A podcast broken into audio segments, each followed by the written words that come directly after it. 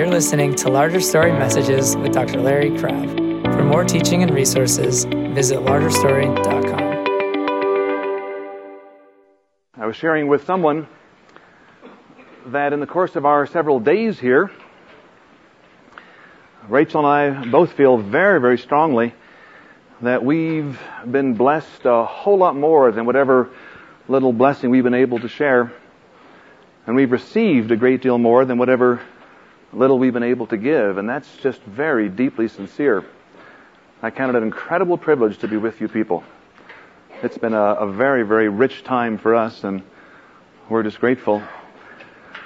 It's interesting that when you're among God's people, that you do tend to learn certain things. And um, as you blend different approaches and different gifts, you do learn things that I think will enhance my future ministry. And I would like to let you witness what I think is perhaps the greatest impact of this weekend on me in terms of the style with which I would like to teach.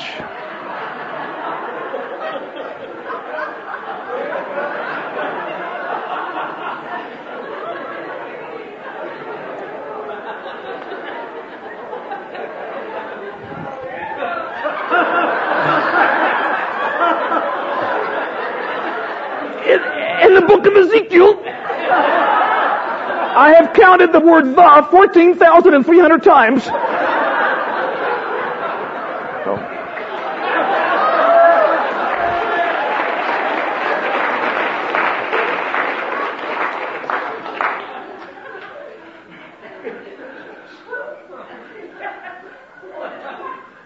want to express how I feel about you.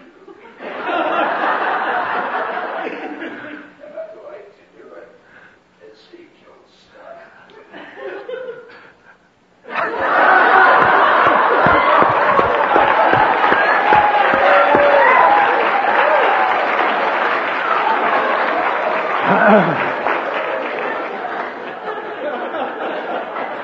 And I thought I'd have the last word. Never!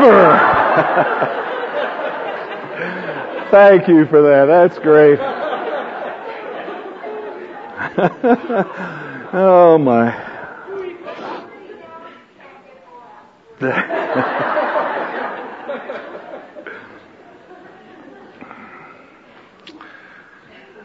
Let's commit this hour to the Lord. Father, it's so good to be with so many new friends people that Rachel and I feel so received by, encouraged by, loved by. So many conversations we feel entrusted with deep things in their souls. We're not adequate for these things.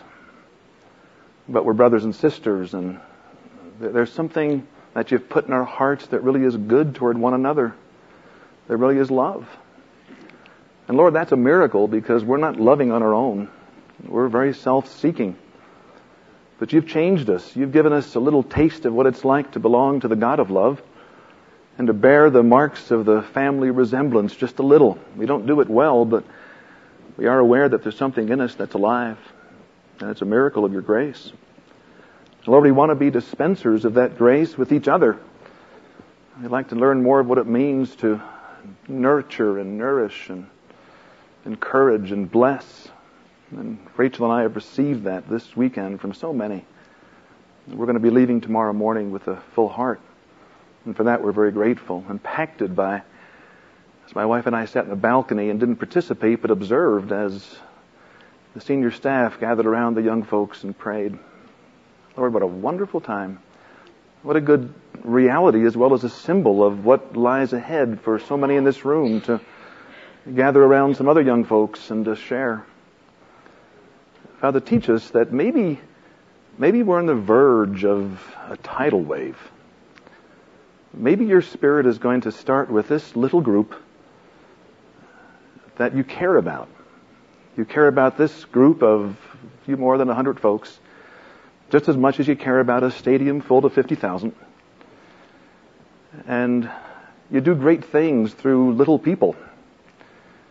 And maybe this is the beginning of something the continuation for many, but maybe a fresh beginning, a new vision of something that is so dear to your heart that those that have experienced something of your comfort and have been drawn to know you in a way that only years and suffering and testing and trial and immersion in your word and hours on our knees can teach that maybe we can actually share that with others and believe that it's powerful and that it's longed for even in the hearts of young people. Father, I just was so impressed watching these young folks and seeing so many of them just smile as they looked at the older folks gathered around them and maybe feeling nourished in ways they never had before. Father, teach us that as we age, our value increases for your purposes, or at the very least changes, but never diminishes. Father, I think of my grandmother who went blind in her last five or six years, and when I asked her what it was like to be blind as an insensitive teenager, her response was now she can pray so much better for me. Because the distractions were less. And the concentration was deeper and the impact that made on this 15 year old kid to hear his white haired old grandmother love you like that and love me like that and how my life was marked by an old lady who was blind. In a way that maybe younger folks had never marked me. Father, I pray that by your Spirit you'll cause each of us to leave deeply encouraged with the joys of age, burdened by the trials and aching with the heartaches and still wounded in certain ways that won't be taken away until we're with you. But knowing that there's something deeper, more alive than ever as our bodies feel less alive that our souls are even more alive and can be shared. What a joy. Teach me the reality of that as I move on in life and long to grow old well and to finish well. Father, take this hour, this last hour that I have an opportunity to share with these folks and take all that I feel that's uh, so full of a sense of inadequacy. What am I doing up here? And so many others could be up and share from depths that I don't yet understand. And yet you've put me in the spot and I'm wearing the microphone and I'm just pleading for your help. As together we look into your word, longing for your encouragement and you're releasing all that you've put within us. And Father, whatever hindrances are getting in the way of that, teach us to realize that these hindrances that sometimes we cling to are just awful. Because they're getting in the way of something that's so wonderful and we hang on to little grudges and little resentments and uh, things that get in the way and rigidities and staying comfortable in certain areas where we're adequate and not being willing to venture out of that and to release the fullness of who we are, the true self that lies within that you've redeemed and restored and are changing. And whatever gets in the way, Father, help us to hate it and to be broken by it and repent of it for the purpose of emerging as your children that can bless others. Thank you for the time in Jesus' name. Amen.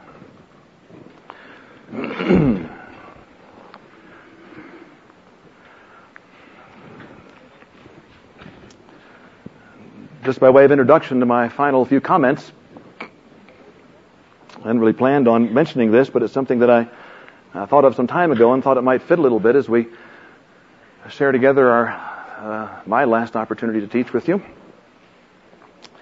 I, have thought a lot about what it means to be a to be a parent. We heard Terry talk about grandparenting, and maybe the image that we need to talk about is spiritual grandparenting. It's an excellent image.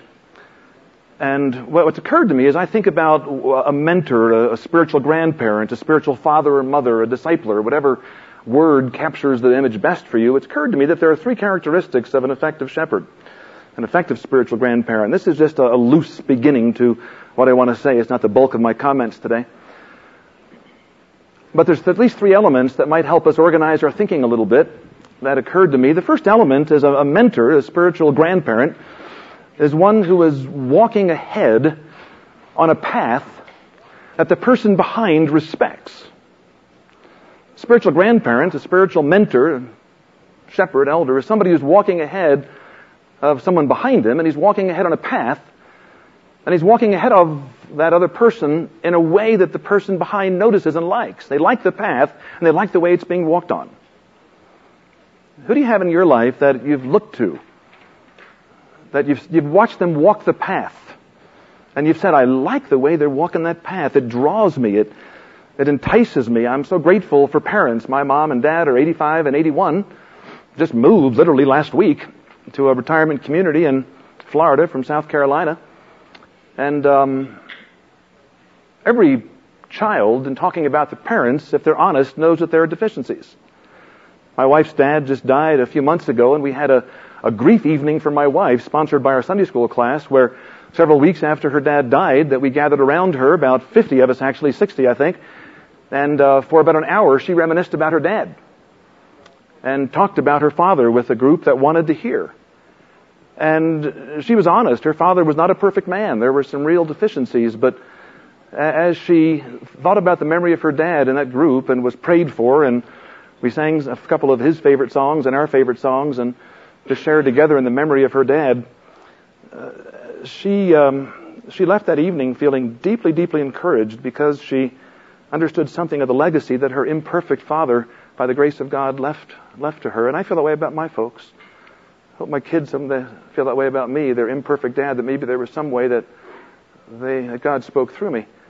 And perhaps the way, at least one of the ways, is that maybe my kids will say someday about me that the way my dad walked the path of being a husband, the way my dad walked the path of being a father, the way my dad walked the path of just being a Christian, of serving the Lord as best he could. I like the way he walked the path, and it's a path that I that I want to walk. As I think about my parents, I, I, I think about that. Think about some ways in which mom and dad have walked the path that I just like. One of my simple memories is this: as a as a kid, when I first got my driver's license, and therefore I had to drive. I can recall one Sunday morning driving to church.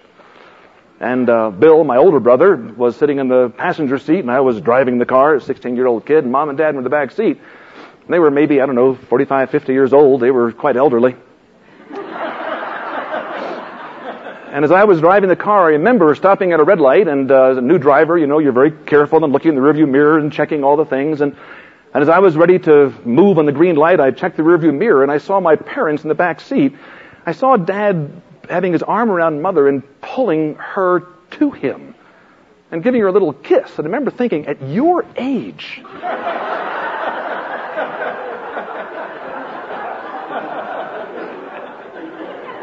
But I remember liking the way they loved each other. That was a path that I liked.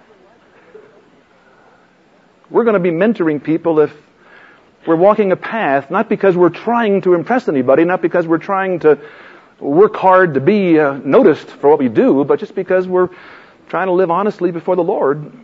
And if somebody notices the way we're walking a path and says, I like the way they're walking that path, I like the path, then maybe we're doing a part of what fathering and mothering is all about. Element one. Element two, this spiritual discipler, this shepherd, this spiritual grandparent who's walking ahead on the path, element one, they're walking the path well, but element two, they, every now and then they turn around and they look at the person behind them who's walking the path 30 years behind them. The person behind them normally just sees their backside as they're walking ahead and they can see that their shoulders are a bit stooped that there is an ache in their soul, but there still is a joy. There still is a, there still is a bit of a spring to their tired step and they're watching their parent, their mentor ahead and they're saying, I'd like to be like that. But every now and then the mentor, the elder turns around and looks them in the eye and the, the person behind, here, here's a message. The message they hear from the older person being said to the younger person is, is I'm really with you. You're on my heart all the time. The first message they hear from the first element is one of the most powerful messages a shepherd can tell a young person behind. The message is this it can be done. You can grow old and experience the hardships of life and still love Jesus. You can experience the heartache of children that aren't the joy that you hope they would be and, and still love Jesus. You can experience the ravages of disease and still love Jesus. It really can be done. See, I've learned that from some of you folks this week as I watch some, many of you who are my seniors, and I, and I find myself saying, you know, it can be done. You can go through hard times that I haven't gone through yet, and you can still give. And you can still love, and you've mentored me, many of you this weekend, and I hear the message of the first element, it can be done. The second message, you're not alone. It can be done. You're not alone. And the younger person behind says, I'm not alone. You really hear me?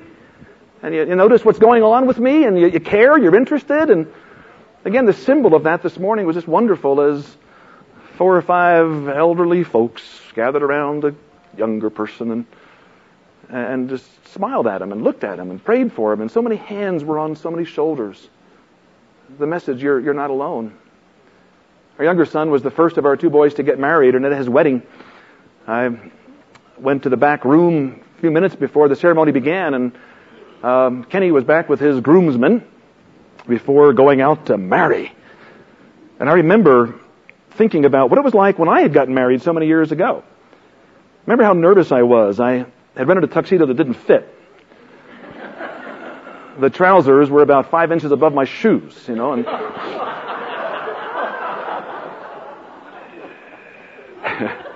and I thought, is this a symbol of, you know, is this not going to work right? I'm not going to fit this situation well. And I was scared to death. And I went actually marry this girl. I mean, I've known her since we were 10. We met when we were 10 years old. Couldn't begin dating then. She was going steady with Carl, but.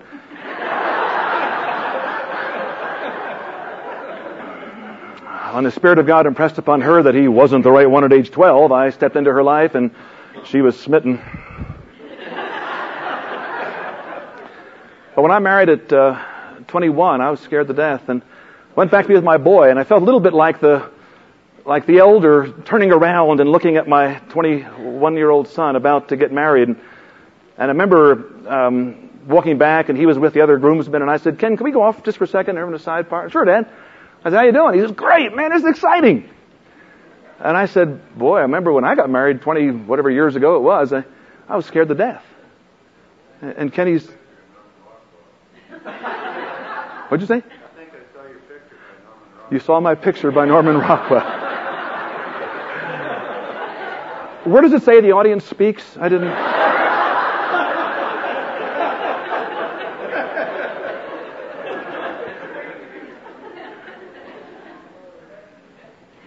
And when I said to my son, I said, Well, I was scared to death, his immediate response was, his whole face changed. He went, You were? And then he said, I am too. And we had a moment a moment where I think he felt maybe he wasn't alone. It's the second element of a mentor. He turns around and says, You're not alone. To the third element of a mentor. Third element is that after you have that moment of connection, after you after you pray with the young folks in the Edge Corps, then what happens? We, some of you exchange numbers and, and uh, addresses and names, and you're going to pray for them, but you're not going to spend much time with them. They, they've walked out of here and they're not going to be with most of us maybe ever again. Well, is that bad? I didn't go on my son's honeymoon with them. We don't live, pardon? He appreciated that? No, he asked me to and I said no. because what you do, the third element is this. After you make eye contact with the person behind you, and after you listen, and after you share, and after there's a, a moment of connection, then what the elder does is he turns away from the young person and begins walking on. What's the message? The message is, I believe in you. I commit you to God. My continual presence isn't the issue. It's God's continual presence that's the issue.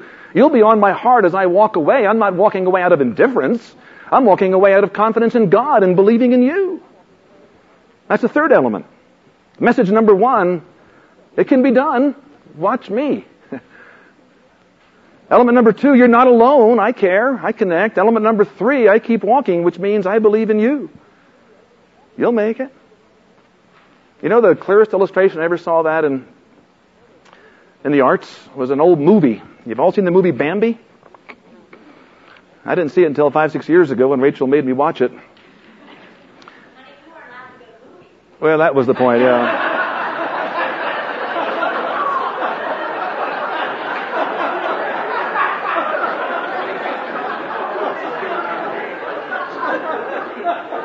I'm, I'm glad this is my last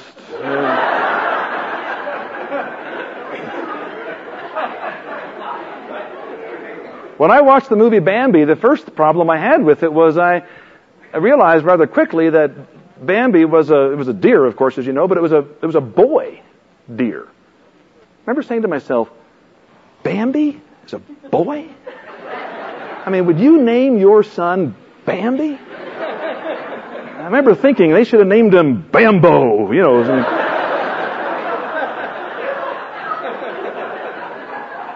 But I had a hard time getting over that. But after I got over that and realized Bambi's a boy, and I guess that's okay. Uh, the last part of the movie, some of you recall that Bambi's uh, mother had been killed by the hunters, and Bambi was in the middle of the woods, and there was a fire.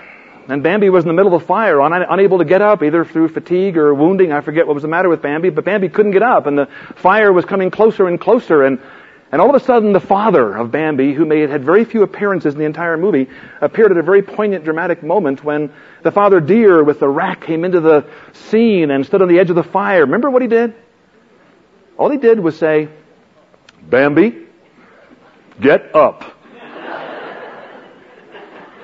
And I remember thinking, well, that's helpful. And Bambi's there just, and the deer again, the father deer said, Bambi, get up. And then what did the father deer do? Remember, he turned around and walked away. I believe in you, son. What did Bambi do?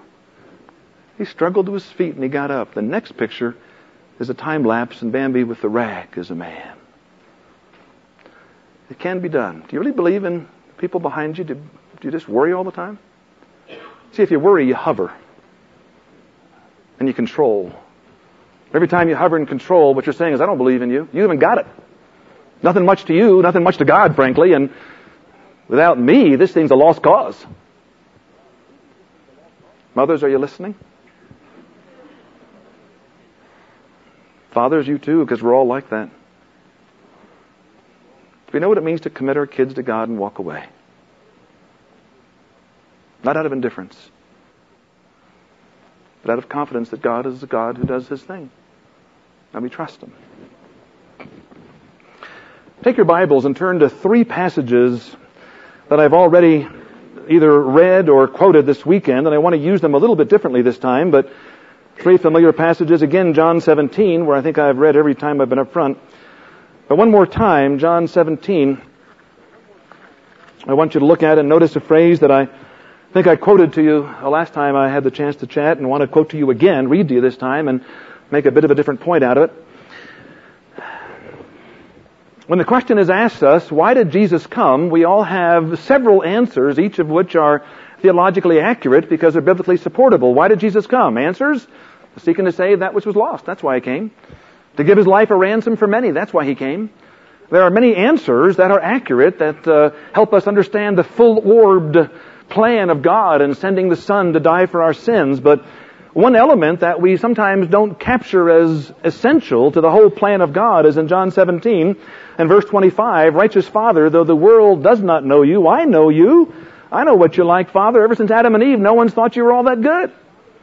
But I'm here to display your excellence. I'm here to let them know what you're like. Father, I know what you're like. And, and they, they know, the ones that have believed in me, they know that you've sent me. And and I've made you known to them, and I'll continue to make you known. Why did Jesus come? In order that the love you have for me may be in them.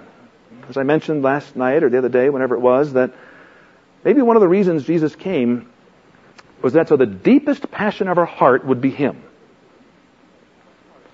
He came so that the deepest passion of our hearts, way beyond even our spouse, our kids, our ministry, our lives, the deepest passion of our hearts would be to know Him and to serve Him and to honor Him and to rest in Him and to be intimate with Him and to glorify Him. And the deepest passions of our heart would be Jesus. And when you understand the passions that are filling the hearts of each of us, as unregenerate people that then linger in us as regenerate people until the day we die, we realize that we have a battle on our hands to become more passionate about Jesus than anything else or anyone else. Because we have so many other passions that are so subtle that we don't even see. Jeremiah tells us the heart is deceitful above all things, desperately wicked. Proverbs, where is it? 20 and verse 5, I think, says that the purposes of a man's heart are like deep waters. What's that mean? It means that when you're in a lake, I mean, in a boat on a lake and you look down it's a 50, 60 foot deep lake, no matter how clear the water might be, if it's that deep, you can't see bottom. And when you look into your own heart and say, what really is my deepest passion, sometimes you can't see it. The proverb finishes by saying, but a man of understanding will draw them out. What are the deepest purposes, deepest agendas, deepest goals, deepest passions of, of a person's heart? What's your deepest passion when you get into a conversation and you're debating a particular point? Is your deepest passion to let somebody know that you thought it through? At that point, if that's the case, your deepest passion is not Jesus. What's your deepest passion when you're having a tension with your spouse? To get her to understand something about you? If that's your deepest passion, your deepest passion at that moment is not Jesus. Jesus says, I've come that their deepest passion might be, might be me, that the love, Father, that you have for me might be in them, that they might love me the way you do, that the deepest passion might be, might, might be me. And when I understand the passions that rule my life at different moments, I begin to realize that's a battle. And you know what? I, I really like it sometimes when somebody else joins me in the battle to help me passionately love Christ in a way that I don't. First thing I want to talk to you about today is what does it mean to enter the battle for someone's soul to help them develop the passion for Jesus and to uncover the contrary passions that need to be repented of and need to break us. That's the first thing I want to talk about. The second thing I want to talk about comes from a second passage in Galatians chapter 4. You don't need to turn to it. You all know what I'm going to read. When I quote it to you, you'll recognize familiarity with it. Galatians 4 and verse 19, which is all the more striking, this particular passage, because Paul has written the book of Galatians, as one commentator puts it, at, at white heat. Incredible passion in Paul's writing in the book of Galatians. Why? Because the gospel was being tampered with. And Paul said, you won't do that. You foolish Galatians, who has bewitched you? What's, what's going on with you? You began by the Spirit, isn't that true? How are you going to continue? In the flesh? My goodness, Paul's saying, how did you get into that? Now, is Paul just seething mad? Is that all there is, or is he shepherding these people? Well, listen to his spirit in Galatians 4:19 when he's talking to these folks that he's rebuked so strongly, but listen to his passion for them. He says, "My little children, it's a term of endearment, obviously.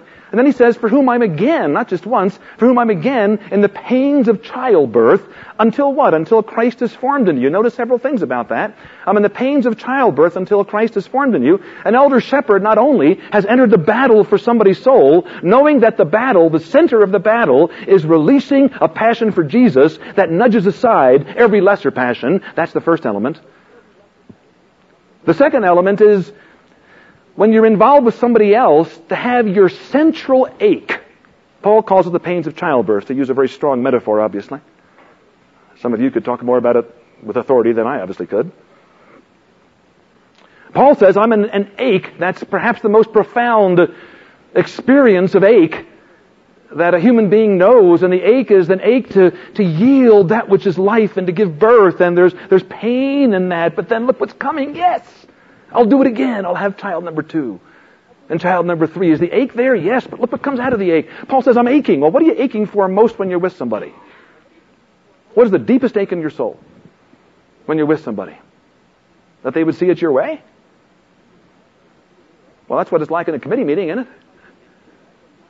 Paul says, My deepest ache for you is that you would actually become like Christ. I'm in the pains of childbirth till Christ is formed in you. That tells me Paul had a vision for people. First element, enter the battle for someone's soul. Second element, develop a vision for what they could become. Do we have a vision for what somebody else could become? That's the second thing I want to talk to you about. How do you get that? What does that mean? What's that look like? I mean, I say this just in passing. We'll return to it in a few minutes. But in passing, may I say this, that the richest vision will occur to you when the person is furthest from it.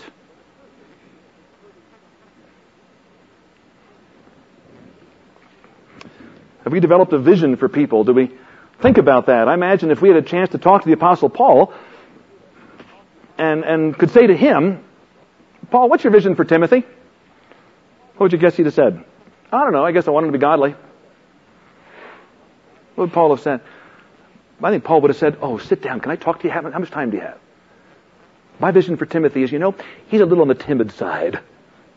I want him to be, I want him to be bold. I want nobody to despise his youth. I want that young man to, to stir up the gift that's within him, that was in him by the laying on of hands. I have such thoughts for what God could do with that young fella that my heart is just aching as I think about how he could become this mighty man of God and he would look like this. And right now I can see the beginnings of it and oh, I see some other passions and some struggles and as the Spirit gets hold of him, gets hold of him, what he's going to be, I can see it now. Now can you imagine if Timothy overheard that conversation? What would he feel like? Would it make a difference in his life? Who's heard you talk about like talk about them like that? That's the second element. Develop a vision for somebody.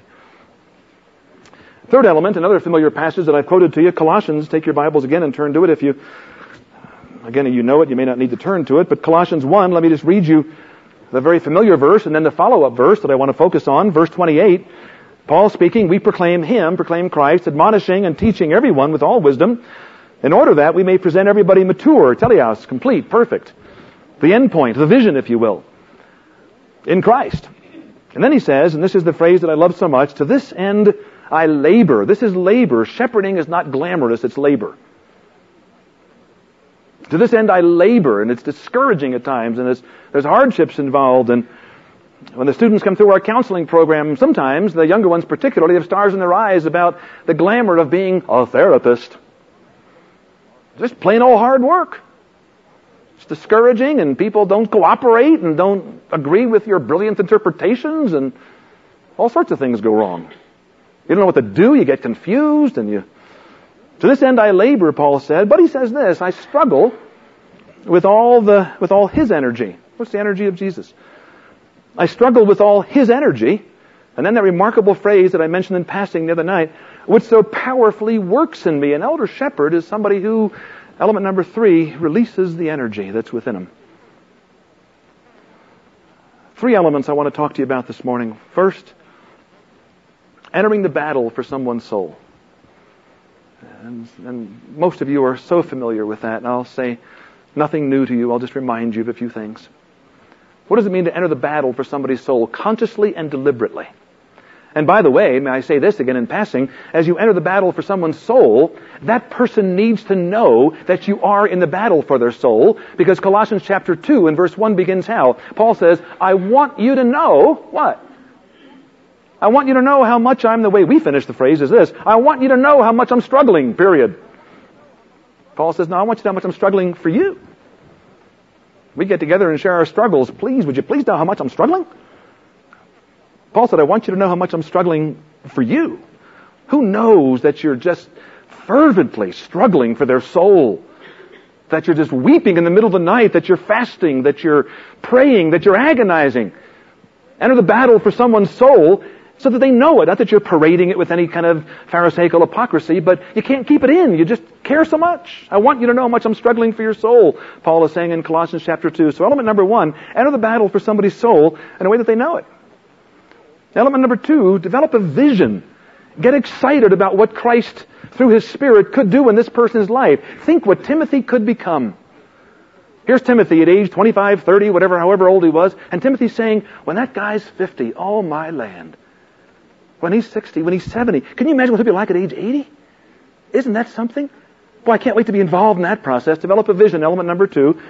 And the third element, release the energy of Christ because nothing else can make it happen. Well, let's think about those three things for just a few minutes.